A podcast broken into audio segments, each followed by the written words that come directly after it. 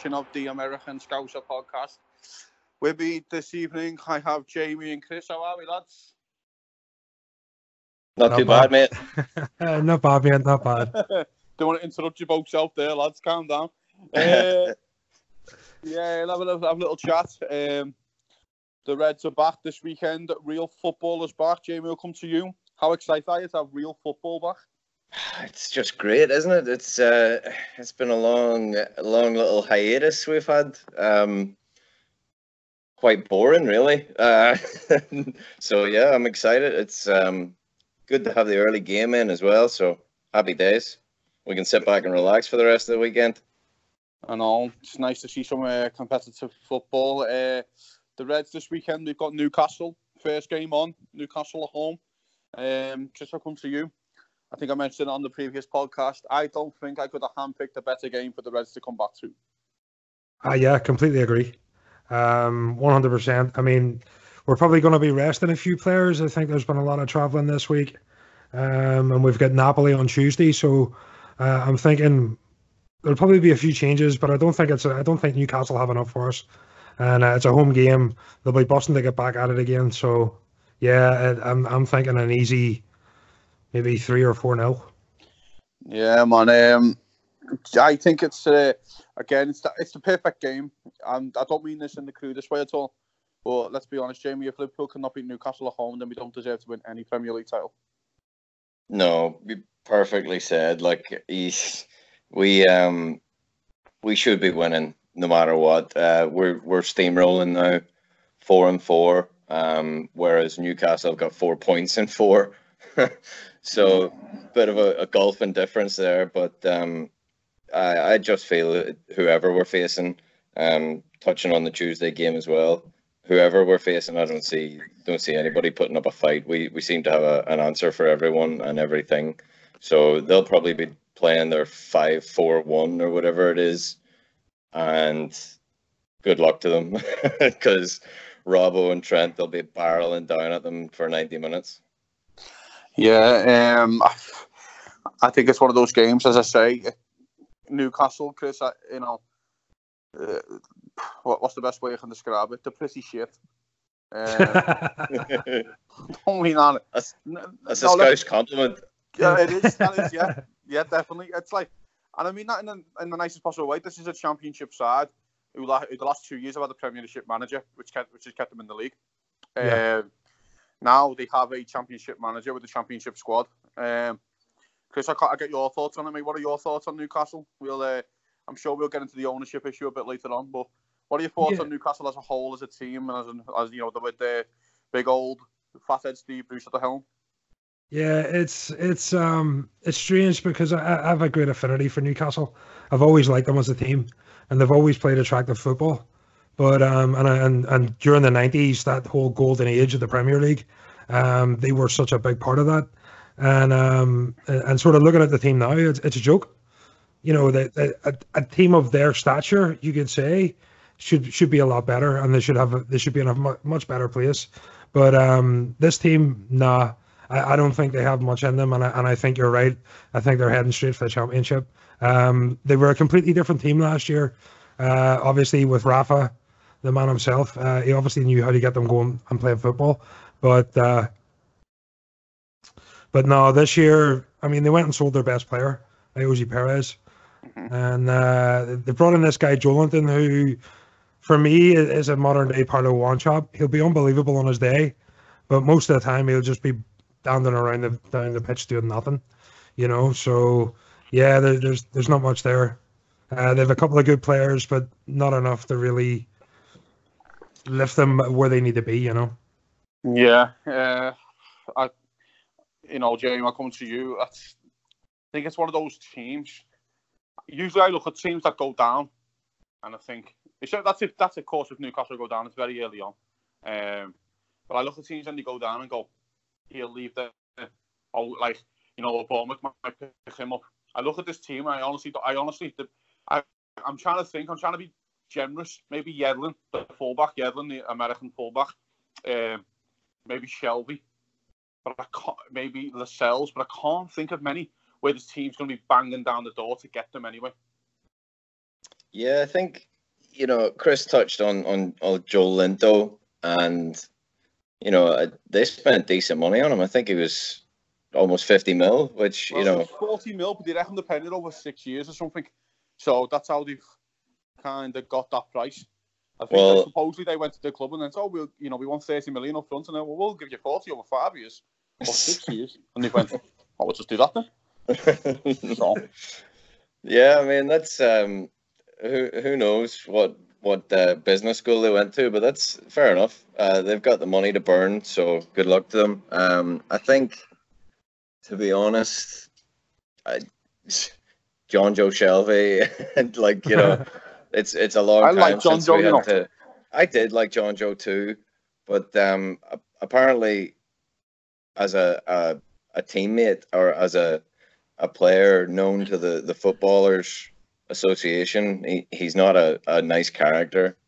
No, that could be absolute hearsay or whatever, but I always liked him as a player. I liked watching him get stuck in, but gone are the days where Jonjo's up front.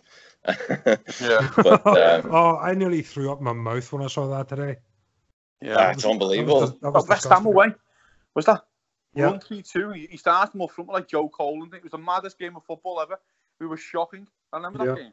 I haven't seen a thing, but I just remember that game when he started up front. Yeah, but sorry, Jay. Yeah, no, I just like you were saying, and they, you know, they're obviously a one city team, and they've got the money issues and their owner issues, but their squad just hasn't gelled. You know, they've got that young, or I guess he's not that young anymore, Dummett. Yeah, he was supposed to be good, and, you know, that, I don't know, that their squad just isn't up to par. And if you spoke to any of the Geordies themselves, they tell you exactly the same thing.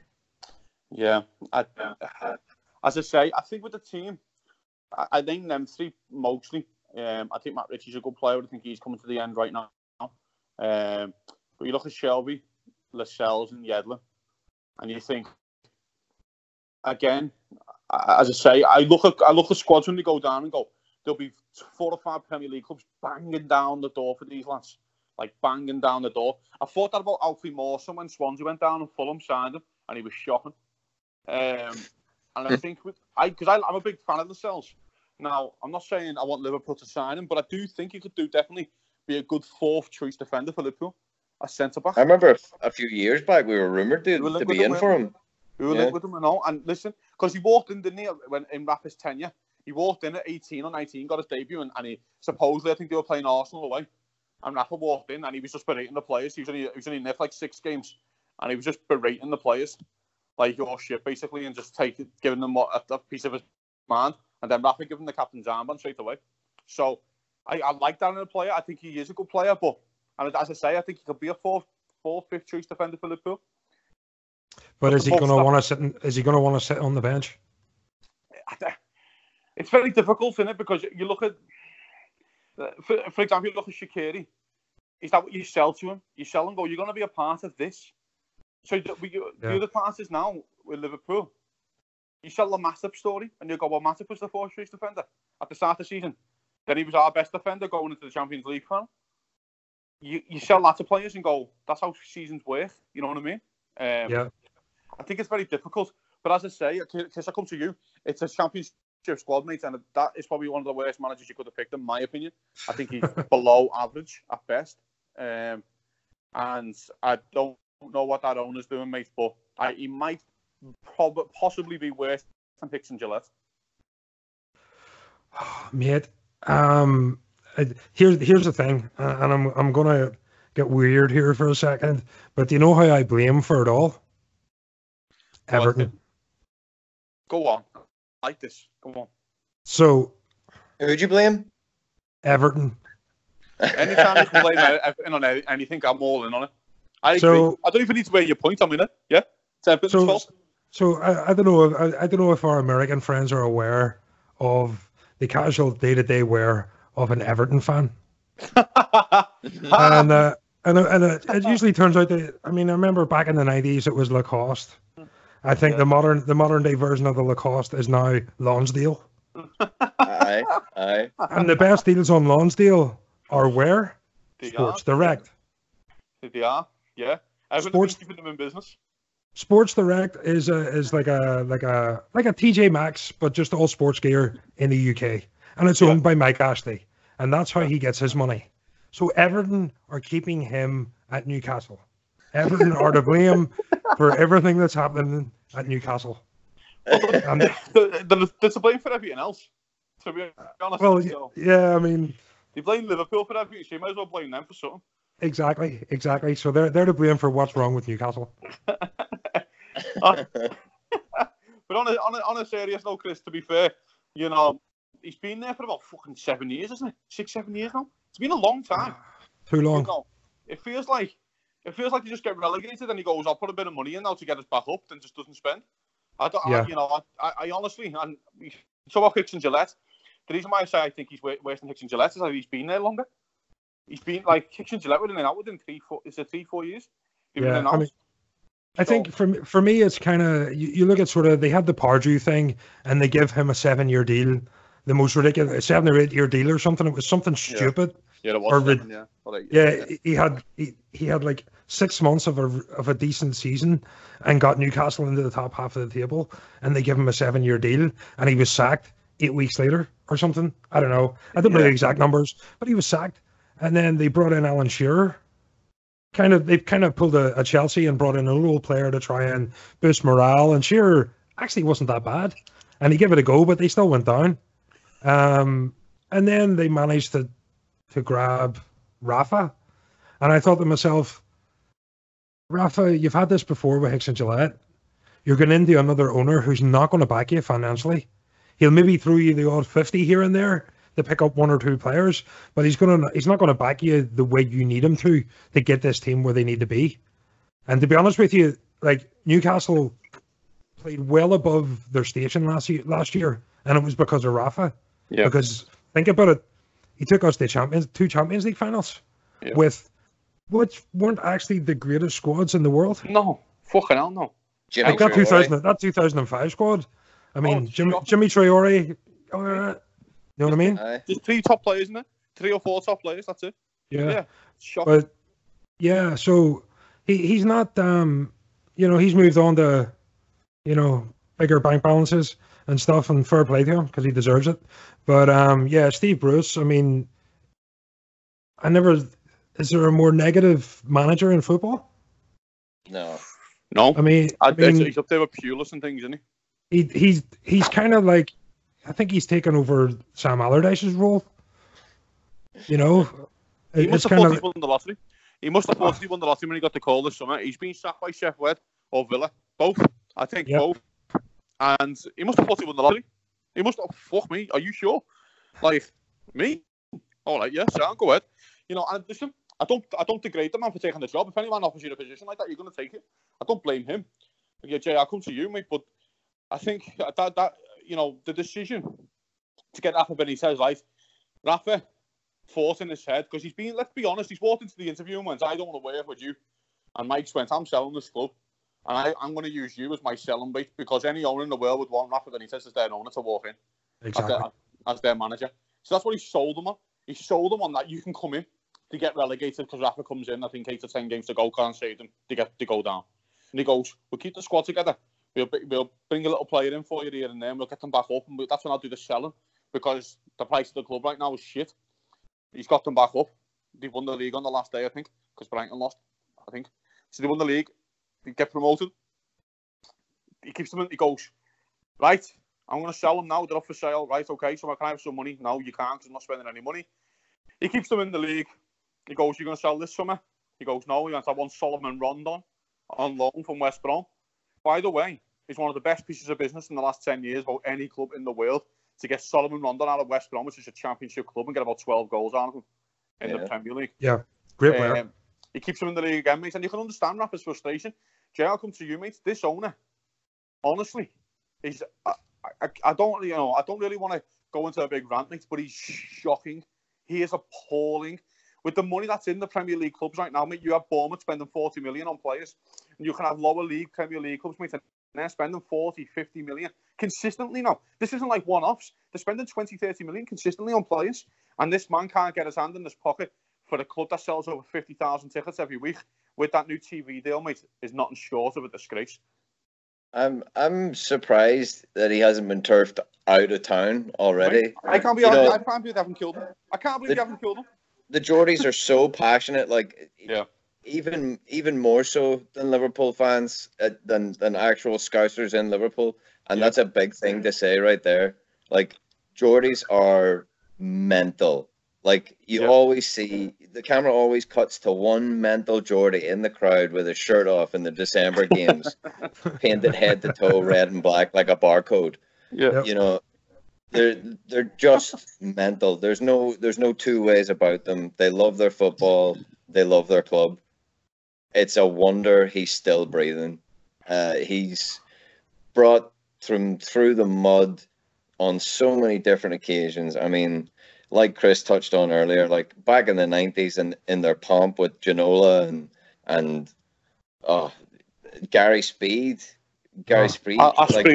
Shearer. Festino. Yeah. They have Philip Albert, centre-half. What a player. Yeah. Absolutely. You know, and Shearer, you know, let's not forget the highest scoring player in Premier League history. So... It's a shame, really, because I miss those golden days, the 4-3 thrillers, you know, the Keegan hanging his head, not knowing what to do. I do miss coming up against them, because growing up in Ireland, there was a few teams people would support. It was obviously United. Yeah. A rare occasion. Maybe one person. I can remember one friend who supported City. Newcastle. There maybe would be a few Aston Villa fans from the Irish link, and of course Liverpool and Everton. But Newcastle are giants of the Premier League, or at least they should be brought back up to that position. So hopefully somebody can put in some money, because he's a poison to the game. Yeah, it's something like for our American fans, especially. Newcastle are very much like Liverpool in the effect of it's all based around football. The city is football. It's exactly like Liverpool. The city is football. And they're a very working class city, very much like Liverpool. And they've been through very, you know, treacherous times in the past, and they've recovered from it. But all they have up there at Newcastle is their football. They live for their weekend to go to Saturday at 3 o'clock to watch the game. And they hate the Mackhams. And then, you know, they hate Sunderland. You know, they had the Newcastle Sunderland link, but as Jamie said before, this is a one club city. Sunderland is not in their city, guys. I think they're about 30 miles away south or something. They're not in their city. This is a very much of a one club city, and to see what's happening to them, because they are, as I say, they think like us. They think like Scousers. They have the same kind of thoughts and the same kind of jokes and the same kind of sense of humour as us. It is really upsetting, because we've been there. We've been there through Hicks and Gillette. We know what it's like to have these kind of owners. And these guys try everything, you know. And the worst part is he keeps giving them hope. He gets Rafa in. It's hope. He's the best manager they've ever had in the last 50 years, right? And I don't mean that in a harsh way. Kevin Keegan, mate. Kevin Keegan used to play seven up front. That's how he won games. You know, it was, and it's not like. I'm not trying to disrespect these great managers. Bobby Robson was an unbelievable manager. But mate, Bobby Robson was backed by his owner. So he keeps giving him these kind of little shoots of hope. Like, well, this is it now. He's got Rafa in, and he doesn't do it. They're getting lied to. They're getting cheated every single time he opens his mouth. And it's disgusting, really. But as I say, all we can do, you can just hope and pray that someone comes in and just take... At the moment, mate, I think... Literally anyone. Anyone who's got... literally, I think he'll take anyone just to come in and buy the club at the moment, just to get it out of his hands, because he is a plague on that club. And it's so disheartening. It's so upsetting to see. But I've got Geordie mates who have just given up on football. Like, it's ridiculous. Yeah. Like, when your club... Imagine Liverpool were fighting for relegation every year. It would be so disheartening. Like... Everybody cares so much about their team, like to sit and watch them. It's akin to watching a puppy get kicked. It's ridiculous. And these my good mates, all Geordies, like born and bred, just have fallen out of love with the game. You know, can't even watch Match of the Day anymore. It's you know, again, it's one of those things which breaks you, because you look at the. Let's be real, right now, there's been clubs in the Premier League, like, for example, Sheffield United. If they go down this season, they'll go, we had a good run. Squad's not good enough to give it all, right? When Newcastle, that's a massive football club. Newcastle, a Premier League football club. And whether we, you know, if it's probably top six, top seven in the league of how big they are. And it's a disgrace. And honestly, it upsets you as well, because as Jamie said, you know, I remember games. My first ever footballing memory was Michael Owen scoring a hat-trick there when he was 17. And on the celebration, he rubbed his hands together. I think it was on 96 or 4. Yeah. I never forget it. I can't remember why I always remember that. I always remember that hat-trick he scored. It's because it was on Match of the Day for about 10 years. At the start of it. It might be that. But I remember the hat-trick he scored. I think he scored a hat-trick almost half an hour. I think it was. Scored 3. And we had them great 4-3 games with them. The Collie Moore cost them the league.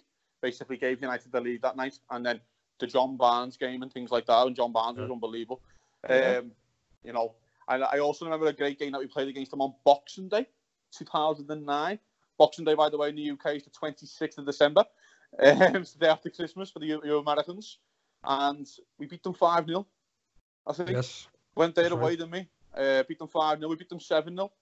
Was it under Brendan? I think 6-0. 6-0. Yeah, it was. Yeah, 6-0. That was the one Fabio Barini scored the last goal. It was. Yeah, I remember Henderson scored like the 5th, and he celebrated like he just won the league. It's like we scored at Goodison Park. Love that. But no, as I say, they're a massive club. Chris, I'll come to you. Jamie mentioned it before about, you know, maybe a few changes in the squad. We have got Napoli on Tuesday. These lads have been away. Do you see any surprises? I don't think there'll be any surprises. I mean, I'm kind of thinking Origi will start over Bobby. I think Bobby's done a bit of travelling. He played a few games. I'm not quite sure about Fabinho. I don't really follow the international football that much. Yeah, no. I'm strictly a club over country man. Don't get me wrong. Yeah. I'll come out here for the Gawa and I'll watch a Northern Ireland game and I'll cheer my country on. But I really don't have much love for international football. So I'm not quite sure how many minutes Fabinho played, if he played at all. So I think they'll. If Fabinho didn't play, I reckon he starts. For me, he's kind of the first name on the team sheet. Him and Bobby, but yeah. I think maybe Shaq might get a look in. Mm-hmm. Been putting in the work. Milner, I think, probably gets a start in midfield over Henderson or Gini, depending on which one. You know, I think Milner's a shoo-in. I think he's the captain. But I think apart from that, it'll be pretty much unchanged. Maybe Gomez for Trent. I don't know. Yeah, Jay, I'll come to you. I look at players who were coming back. Naby Keita's had a couple of weeks to get fit. He was meant to be rumoured to come back before Burnley, and then he's had like 2 weeks now of like, say, intense training, hopefully. Shaqiri got a few minutes against Burnley, came on towards the end of the game. James Milner's been there for the 2 weeks, of course, because he's retired from international duty. Maybe even Lallana, because he's been working out in San Diego this week, according to his Instagram, because he's plugging up my newsfeed with his wonderful body, the beautiful man. What are you seeing? Anything that maybe catches your eye where you go? That's a, you know, a bit of a shocker. I can, like, well, let's say no mental changes. I could possibly see the case for Milner. I think he starts 100%. Yeah, I'd be amazed if he doesn't, because he's been there for the 2 weeks. Well, I know you didn't watch the internationals. Neither did I, really. I'm kind of in the same boat as the two of you. Very much club over country, just international. Much like Newcastle to the Geordies, has just fallen. I've fallen out of love with it. But I just googled there while you two were talking. Fabinho came on against Brazil's loss against Peru. He came on the 64th minute, so he'll still have fresh legs even. maybe a bit of jet lag, but there could be a case for Lallana or even Ox or somebody. Keita? Well, Keita, you never know.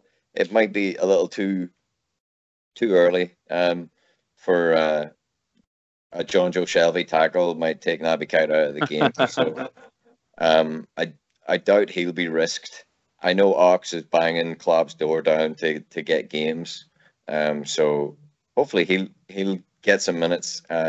Definitely Milner, Shaqiri staying at home, training with the boys all week. Definitely he has to get some more minutes than the 12 or so he got at Burnley.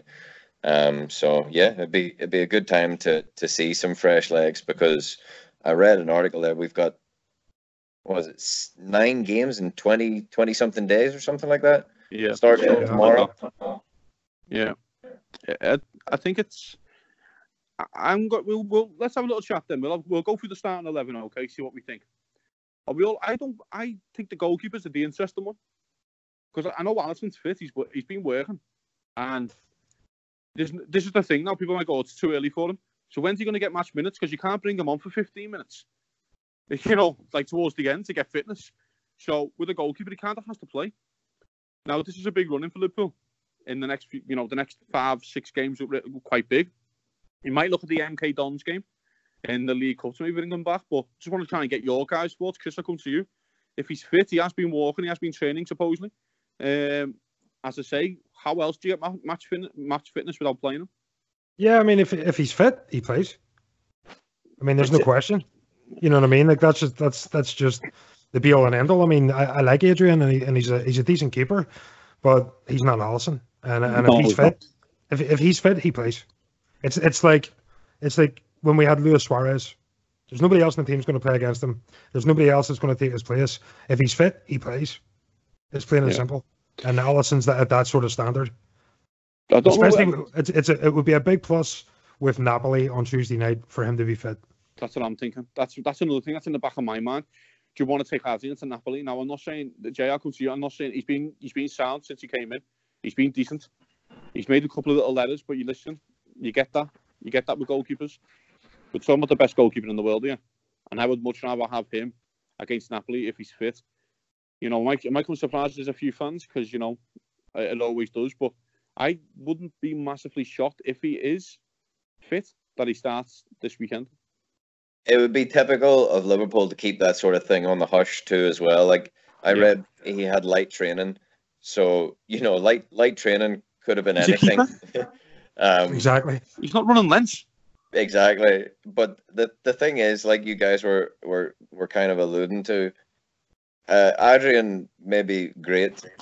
He may be doing fantastic things on the training pitch, but no matter how fit, on a bad day, Alisson waltzes into that starting lineup. There's no two ways about it.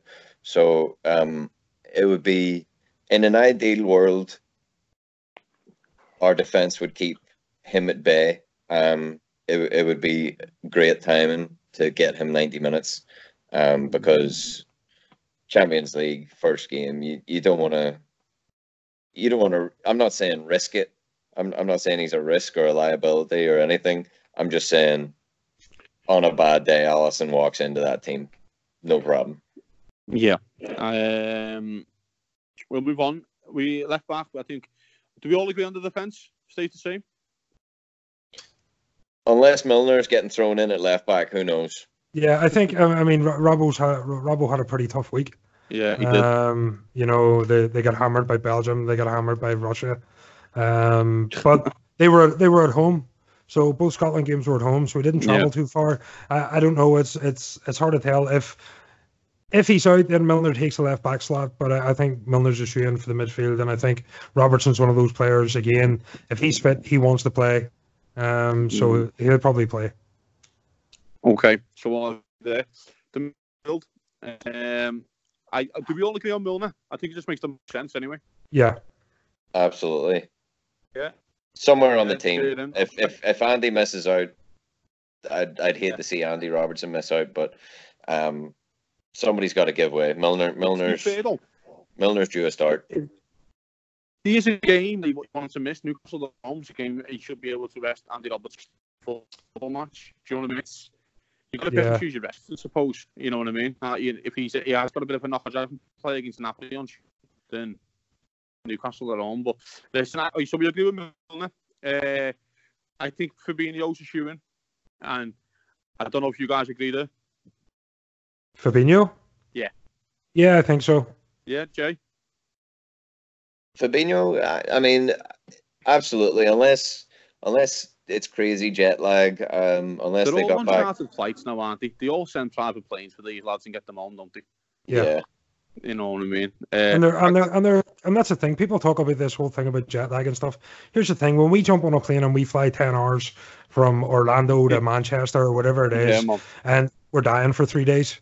You know what I mean? These guys do it every month or every other month. And it's good practice as well. Like in Champions League right around the corner, they're going to be traveling everywhere and every night. So you're absolutely right. They're pampered and it's part of being a professional footballer these days. They're on a private plane that lands at the thing. They walk straight onto it, mate. They get given a glass of wine and a fucking sleeping tablet, and they wake up in Liverpool. And I don't even have to carry a bag. Yeah, exactly. They're not crammed into like a little Thomas Cook flight. They're like my fly home anyway. These lads. But I'll go Fabinho. We're going to go Milner. I think the next one's open. I think it could be Oxlade-Chamberlain. I think it could be Kante. I think it could be Shaqiri. I don't see Wijnaldum playing because he has played a lot of minutes, I believe, over the international break. He's phenomenal over the international break. From what I was reading. He scored and assisted, didn't he, against Germany? I did see that. I don't know. He scored in the other game as well. Did he? Yeah. So look, I maybe might put him in then because of that, but I think I'd rather have him away at Napoli. So I'm gonna call Jay. I'll come to you first. Who's your other third one to partner our million Fabinho? It'd be hard to bypass Wijnaldum, but hopefully he starts and gets subbed off for possibly. I'd prefer to see Ox, but I think Gini starts. Hopefully. Win the game inside 60 and then take them off. Chris, I'll come to you. What do you reckon? I think Ox. I think it's going to be Ox that starts. Gini, like you, I think Gini will be better kept for Napoli. Give him that extra bit of rest. He's played pretty hard. And I could probably see Ox with maybe Shaqiri coming in later. So, yeah, I think there's. I mean, they're up against Jonjo Shelvey, Sean Longstaff, Jack Colback. There's not a lot of creativity within those guys. They're all just tough sort of midfielders. Jonjo's probably the most creative of those. And again, I don't see him being much of a threat up against the likes of Fabinho. Yeah, I kind of agree. I like the Ox situation. I think I always say he'll go Shaq because I don't know why. I don't know. It just makes so much sense, especially in these kind of games where there's going to be a bank of 10. So have someone like Shaq on the field who can hit it. By the way, he's probably our best free kick taker, and I'm including Trent in that. Like the two free kicks he's had for him is he's basically at the bar. I think he hit the bar against Wolves in the cup, and he hit the bar against someone at home. And think about this. The last game we played against Newcastle was away. We won 3-2 with a last minute free kick from Shaq to exactly. Yeah, it makes it strong. It's a strong. I'm going to go Shaq. I think he might do the Shaq because, again, where do these lads get the minutes? If you can't, if you shouldn't have to play Wijnaldum to beat Newcastle at home, that's no disrespect. No. But if Liverpool are as good as we say over what we think they are, Liverpool should be able to play Shaqiri instead of Wijnaldum in a midfield three to win the football match. You know, we got Napoli away. I think we got MK Dons coming up as well. Liverpool, he's probably going to start the MK Dons game, of course. Yeah. They have to get minutes in these legs. So the front three, lads, are we going for the same front three? Chris, what do you reckon? Front three, I think Mane, Origi, and Mo. Oof. Oh, okay. No Bobby for Chris. What do you reckon then? No, I think he gets a rest. So who plays in the middle for Mane first? Mane or Salah? I'll play Mane, but I think you'll go Salah. But if it was me, I'd go Mane. I think I'd probably stay with Mane as well. He's on fire at the minute. But for me, that's a tough one. Like it's just a great it's a great thing we have where the top three basically pick themselves. Aside from, you know, occasions like this where Divock will probably get the nod, but we've got a wealth of riches in the midfield and defence where we can have these sorts of discussions on whether it's Shaq, Lallana, Milner. It's incredible, and that's not even to mention Naby Keita. So, you know, we could sit here and discuss all these options, but I think Chris's idea of Divock, Mane in the middle and Salah in the right is probably what's going to happen. Who knows if Shaq gets brought on for Salah or gets brought on into the midfield. You know, the options are endless, and that's just fantastic management from Klopp. Like, yeah, I couldn't agree more. I think I think it's the same. By the way, I think Bobby might get a rest. Again, Napoli on Tuesday. I understand there's this. We have got a couple of days between it. We do play the early game, which is awesome. But no, I do think it's going to be the front three. Speaking of, while we're speaking of Brazil, I don't know if you guys seen Ederson's mistake for the goal that cost them the game. Their first loss in months. It's wonderful. Comes for a free kick. No way near it, mate. Absolutely no way near it. Goes straight in. They lose 1-0. But anyway, just wanted to mention that. Give it a YouTube, guys. I didn't. I'm going to have to watch it now. Yeah, I definitely have to have a look at that. Oh, mate, he comes out for the ball with the big fist, mate, and the ball's no way near him. He's in the middle of the crowd, like, what's happened here? And then they lose 1-0. It's the first game they lost in, like, 3 years or 3 months. I can't remember. I remember something with the three. But, yeah. Speaking of goalkeepers, I seen a clip of young Kelleher. Oh, mate, I was going to mention him, you know. Oh, what a guy. Go on. You can carry on there. With his footwork for the Ireland national team in the youths, where he just dribbled it out round the attacking guy that was rushing him. It was brilliant. Irish Allison, isn't he? He's the Irish Allison. He's been around Allison too long. Oh, he has been, man. I swear to God. He know what that is, though? He just body fainted him and drifted over to the right and kind of slid, cleared the ball. It was just... I didn't see where the ball landed up. It could have been a terrible pass, but... Look great on the angle I seen. Yeah, that's what that shows, don't it? When you're working around these lads with our young players, for example, when people go, we should like loan Brewster out. Why? He's learning better off fucking being on Bobby all day and Mo and these kind of guys. Exactly the same there with Kelleher, training with Allison every day. You know what I mean? He's going to learn a lot more being around Allison than he is going to be being around, you know, someone rubbish. In Not only that, like so. We're so well balanced right now. People like Brewster are up against people like Van Dijk and Matip and Gomez and Lovren every single day. That's only just going to... These guys are just bouncing off each other all the day. It's unbelievable. Exactly, mate. I couldn't agree more. But we'll move on. We'll have a little look at the old weekend fixtures. Got to go to unfortunately, our biggest rivals. I think we'll all agree. Which is Manchester City.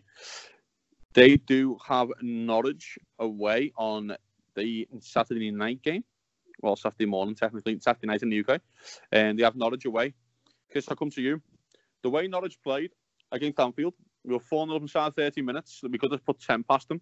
I genuinely think this could be double figures, the way Norwich play football. I'm not saying they're a bad side, because I don't believe they are. But I genuinely think this could be double figures, mate, if they come and play the same way they did in the first 30 minutes at Anfield. Yeah, I mean, I don't think they're going to do the same thing. I think they've probably learned their lesson, or maybe not. I mean, every time we play Norwich, it's always a bag full of goals. So I don't know. Here's the thing with City. City are one of those teams that, they're almost becoming. I mean, they're under Pep, so they're almost becoming like that 2000s Barcelona team, where you just don't think anybody can beat them, because they've got so much, but they're also. This season, they just haven't looked their best. And when they come up against teams, especially with players that are on super form, like Timu Pukki, we could see a shock. I mean, we've already been shocked this season with them dropping points. I think this could be a potential banana skin for them. Wow. Jay, what you reckon, fella? Banana skin, mate, the way they play, I think they'll beat a lot of teams this season. Because a lot of teams are pretty rubbish, but they will not beat any of the big teams, in my opinion. Chris, second to shock. What do you think? I'd love to see a wee Pukki hat trick, like you know. Don't If he scores a hat-trick, they'll score 7. I know the fact. It'll be like a mad game of football. You're probably right. Let's all hope for a cheeky 1-0. I'll take anyone, but... Man City will score in this football match. I'm sorry. Yeah, no, you're absolutely... You're absolutely right. Well, look, it's my birthday this weekend. Oh! So I'm hoping for a present, and if Pookie can give it to me, I might even stick him on my fantasy captain. I don't want to burst your bubble, right? But relying on football at major times in your life is not good. Let me tell you a quick story. I'm going to go off on one here. Quick story. On my honeymoon in 2013, we went to Sarasota in Florida, and on the Monday we played Crystal Palace. Okay.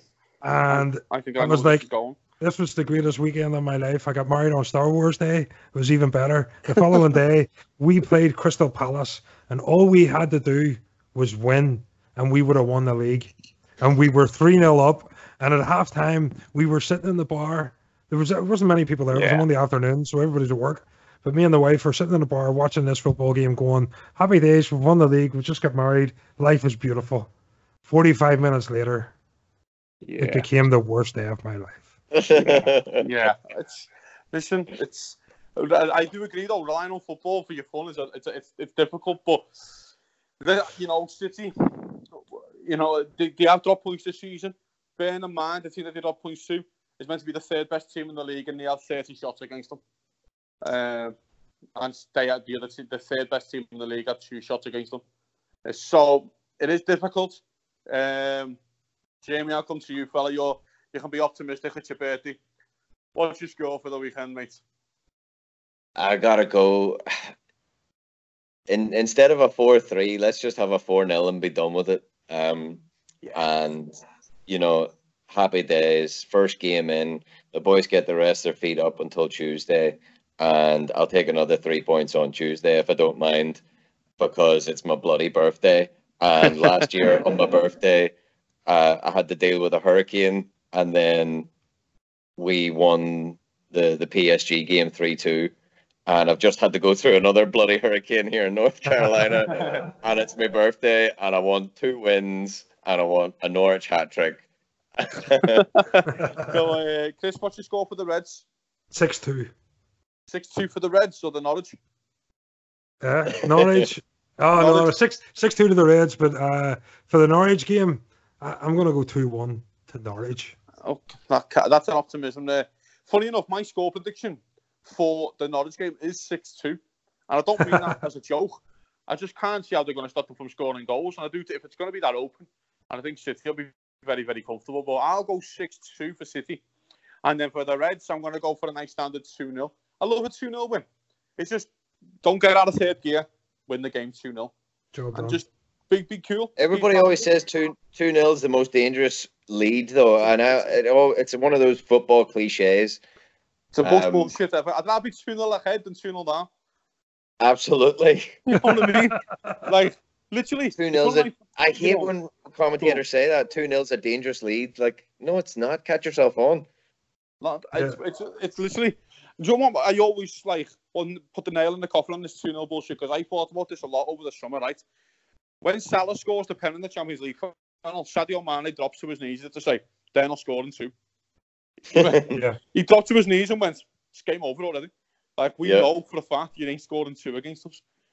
It's like I think 3-0 is more dangerous than 2-0. You get the big finish, don't you? But in kind of both results, you get the big finish. Yeah. Do you know what I mean?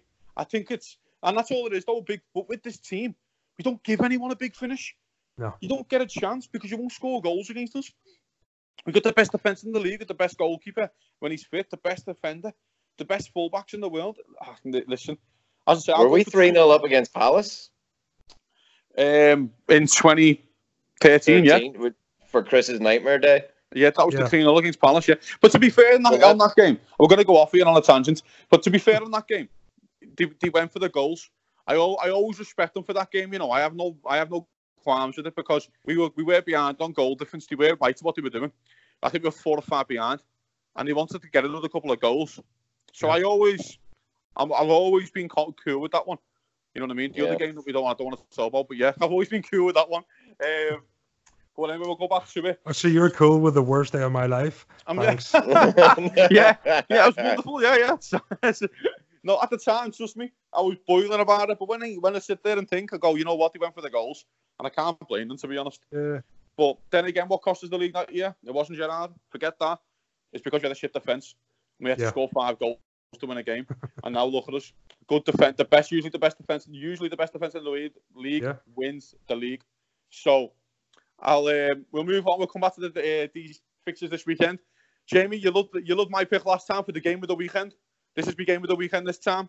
It's going to be United versus Leicester. I honestly think this could be a wonderful game of football to sit down and chill out and tune in after the Reds just got the 3 points. I think you're absolutely right. And I'm sure some of the lads from the Liverpool-Newcastle game will be watching it as well, because it's just going to be great. If we manage to get the 3 points and sit back and watch some football or watch some other sports or whatever, but I think you're right. I think it's built to be a good game no matter what. I think Brendan Rodgers is doing as best as he can. He's doing a pretty good job with Leicester. And Ole is just... Ole's fantastic. Keep him there. Brilliant. Ole's at the wheel. Aye, it's brilliant. Let him drive that bus all day. Chris, I'll come to you. I think it's a great game of football. I think Leicester are... They might pick to finish in the top 4, which might be brave. I just think when you've got a player who gets 20, 25 goals, I say it all the time on the podcast, when you have players who score you 25 goals every season, mate, you're going to be there or thereabouts. No one goes down with a 25-goal a year striker. Yeah, and that's why, me picks, because me picks were at the start. I think I might have said Arsenal and Spurs, but the way Spurs have fallen off the cliff, mate, Leicester are bang in the mix. And I think if you go to Old Trafford at the moment, where they just lost to Palace, mate, and you go and get another big win, it fucking really shakes up the bag, doesn't it? Definitely does. I think Leicester are I think Brendan's got sort of Leicester in a position he had us in sort of 2013. He's got himself a prolific goal scorer up front and a couple of half-decent players, and he knows how to play attacking football. And he's going to play games where, they're going to go out and they're going to lose 3-0. But I think overall, he's going to do what he kind of did with us, and he's going to just play attractive attacking football. They're going to score a bag full of goals. I think United this Saturday. It's not going to be my game of the weekend. It's going to be a good game, but I think Leicester could nick that one. Honestly, I think they're a horrific team to play. I'm petrified to go there. Honestly. They're a fucking horrific team because they're solid. I think, as I've said before on podcast, Jamie knows I'm Wilfred Ndidi's biggest fan. I'm bigger fan than his mum, right? I wanted us to sign Ndidi in the summer. Literally, mate, he's 22, 23, mate, and he controls midfields. Do you know what he is, mate? Right? He's what United thinks that they've got with Pogba. That's what Leicester have got with Ndidi. Exactly. Controls football matches, mate, from the centre of the park. You got a player like James Madden. Do you know who he reminds me of? Momo Sissoko. Liverpool Momo. Absolutely. I think he's a bit more physical than Momo. But I I think he's more of maybe a sitter as well. To me, he's like a bit of a cross between like Michael Carrick and Kante. Yeah. Where he's stronger than Kante, but he wins the ball, mate. Honestly, he's unbelievable. And I look at the team, and on paper, mate, that team is solid. It's solid. Pereira's a good fullback, a right back. Ben Chilwell's a great left back. Yeah. I love the goalie. Schmeichel's been solid for years. Everyone knows it. Yeah. James Maddison he can find space in an elevator. Right? And you got players like Harvey Barnes and Mark Albright and Jamie Vardy. Mate, they're a good squad. It's my pick for the weekend. I think it's my game of the weekend. I think Leicester's going to do them. I'm going to go 3-1. Chris, I'll come to you. What's your score? I agree. I'm going to say 3-2. 3-2, Jay? I'll take a cheeky 2-0. Why not? Let's solid 2-0. Yeah. Just to go there, Leicester don't get out of third gear and win 2-0. Like we just described the Reds. Even better, that is. Harry Maguire own goal. Oh, come on. But, no, as I say, it's a good weekend of football. The other game, we can kind of mention if you guys want to have a chat about it. They're not really one of our business. Could we kiss this game with the weekend? It's Wolves versus Chelsea. Jamie, I'll come to you, fella. I think again, this could be 0-0, 5-5. I don't even know. Yeah, I mean, Wolves have the potential. Young Connor Cody, I think. Well, he hasn't really started too much this season, but last season he had a pretty decent turnout. Neves, they've got quality up front. Jimenez, your Mexican boy. How do you pronounce it? Jota, Diogo Jota. Jota. I'd like to see them get a result. Chris, do you haven't won a game this season? They've drew 3, lost 1. They haven't won a game this season, mate. And I think if you want to win a game, mate, Chelsea at home, get that first big win against a good club, mate, could be just basically the little kickstart that they need. Yeah, I think this is my game of the weekend. I think this one's just going to be end-to-end. Yeah. I think with Wolves, Boley, he was sent off in the last game. He's a big loss for them at the back. And I think Chelsea are kind of... I don't think they've quite found what they want to be yet, but they've got some young, enthusiastic players that are playing some decent football for Lampard. That kid, Mason Mount, has been outstanding so far. So I think there's a lot of goals in this game because both defences are kind of shocking, to be honest. Yeah, I think, again, it could be anything. It could be 0-0 or 5-5. But, yeah, another good game for you guys to sit in and tune in. Before we go, any other business, guys? Have we talked about the Michael Owen, Alan Shearer thing? You know what, mate? It was the spat I didn't know I needed. And you know what? Now I can't get enough of it. It's so good. It's fantastic, isn't it? Michael Owen is the gift that keeps on giving. Mate, the two dullest men in football. Like, are having an argument. Oh, it's wonderful. Like, and you know what side, mate? I'm on Michael Owen's side. I really am. It's not his fault that they signed, agreed a contract. You know, I think I've said this again before on previous podcasts. We all work. We all go to a job that we don't want to go to, but they pay us because we go there to do a job. Football is a job, whether we like it or not, because it's our football club. That's what it is. It's a job. Virgil van Dijk plays for Liverpool because he gets paid to do it. If he didn't get paid to do it, he wouldn't play for Liverpool. Michael Owen was getting paid to show up for training, not break any rules, and do his best on the field. And he paid him a large amount of money to do it. He's not going to go, you know what, I'm injured, actually, I'll only take 50k a week. He's going to go, fuck that, no, pay me. That's what I said, you know, and that's how it is. I'm on Michael Owen's side, you know. We can have a little brief on it, lads. I don't know what you reckon.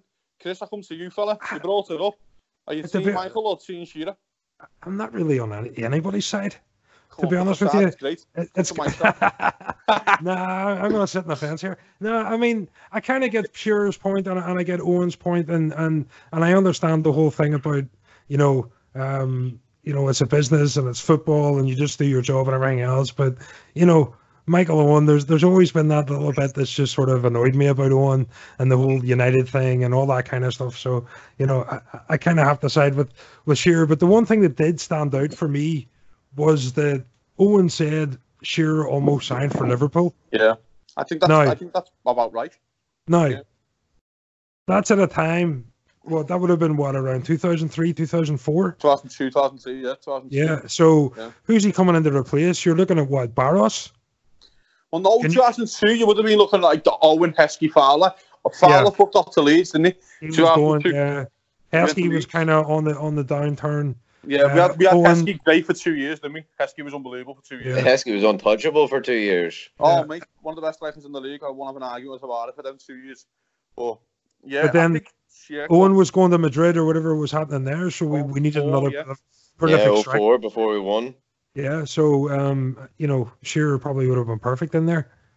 Yeah, but I think it's hard. You know, Jay, I'll come to you, mate. You know, Alan Shearer in a Liverpool shirt, fella. Fucking hell. You know, I don't know what to say, really. You know, during the whole spat, I'm just sitting back there with popcorn, like watching and drooling. And then when I heard about Shearer possibly being for Liverpool, I couldn't help but imagine that classic celebration.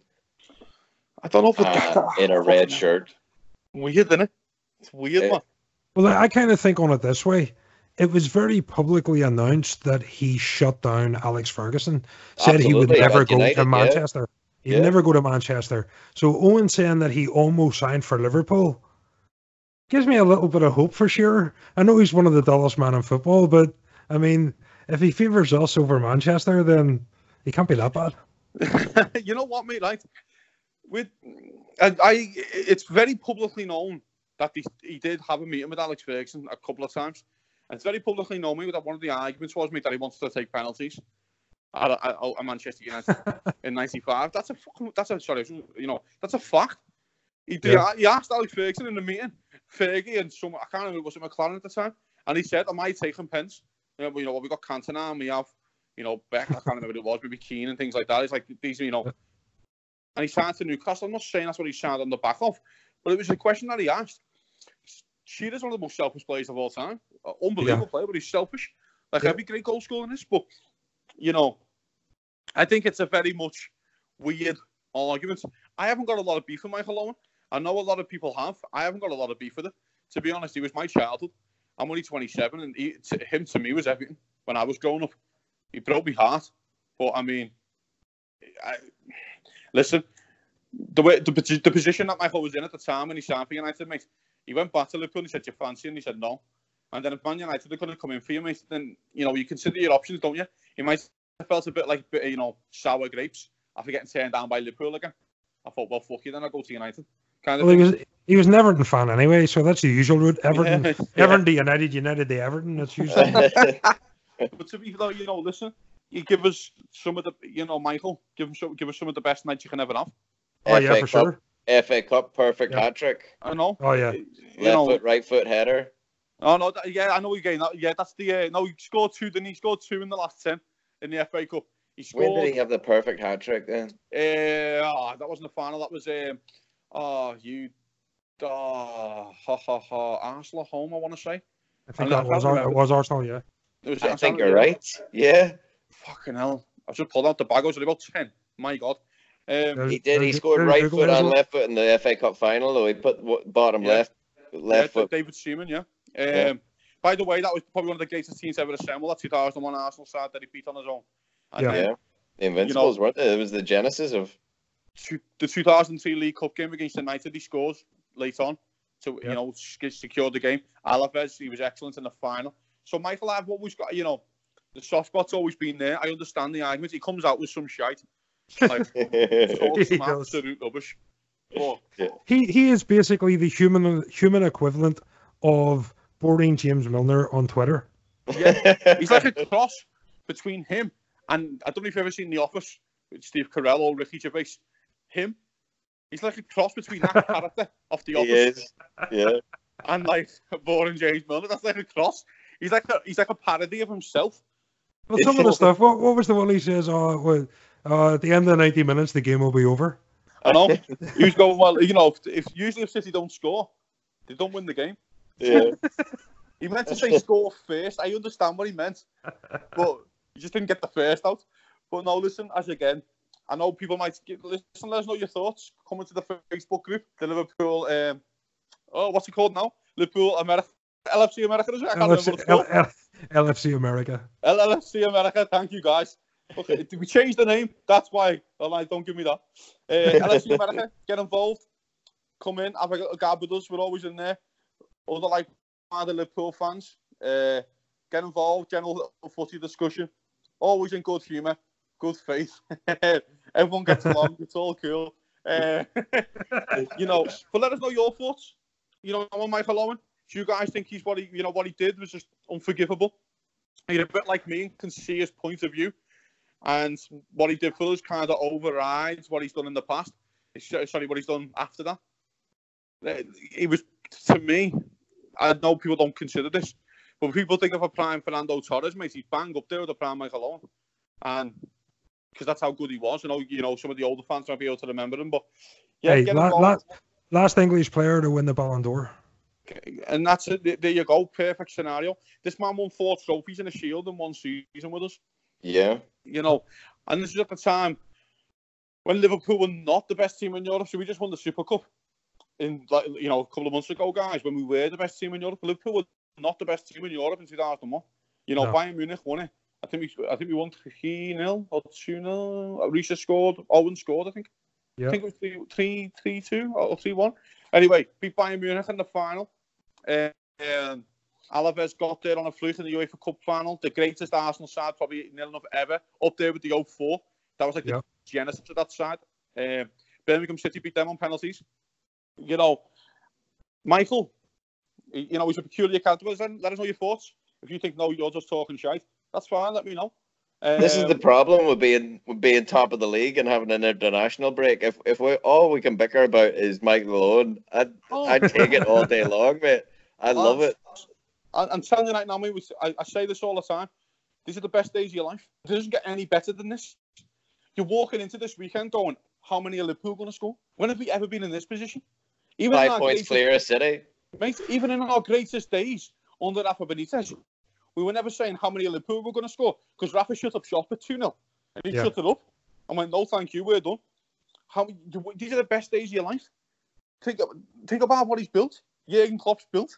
We've never in our whole wildest dreams in the past 30 years of the Premier League, being more specific, what I'm saying here, we've never had the best goal in the world. We've never had the best centre-half in the world. Never had the best fucking number 6 in the world in Fabinho. We never had the 2 best fullbacks in the world. We're all in the same group. They're all in the same team. We genuinely, right now, lads, we might do it one day, maybe at the end of the season when we win another fucking Champions League or we win the Premier League. We'll sit there and we'll do our Liverpool FC Premier League 1 to 11. 7 or 8 of these, they've got to be included. That's how good we are. Yeah. Enjoy it. Drink it in. These are the best days of your life. The Reds going to make a 5-5. It's what we do. We've lost 1 game in 18 months in the league. We're fucking unbelievable. We're unbelievable. We're unbearable. We're the fucking unbearable. We're fucking unbelievable. We're unbearable. We're the fucking, honestly, Man City, the only team that beat us in fucking 18 months and company should have been sent off. But anyway. Oh, yeah, did you see that about him being injured for his own testimonial? Yes. Even funnier. And to top that little arsehole's career off at City, he couldn't even play in his testimonial because he was injured. And his best thing he did was score a 30-yard peeler against Leicester, our own, to stop us doing the double. That's how good we are. Don't forget it. These are not the good. These are not the bad days. You could be worse. You could be United. Have a good night, lads. See you later. Take it easy. They're off the Reds.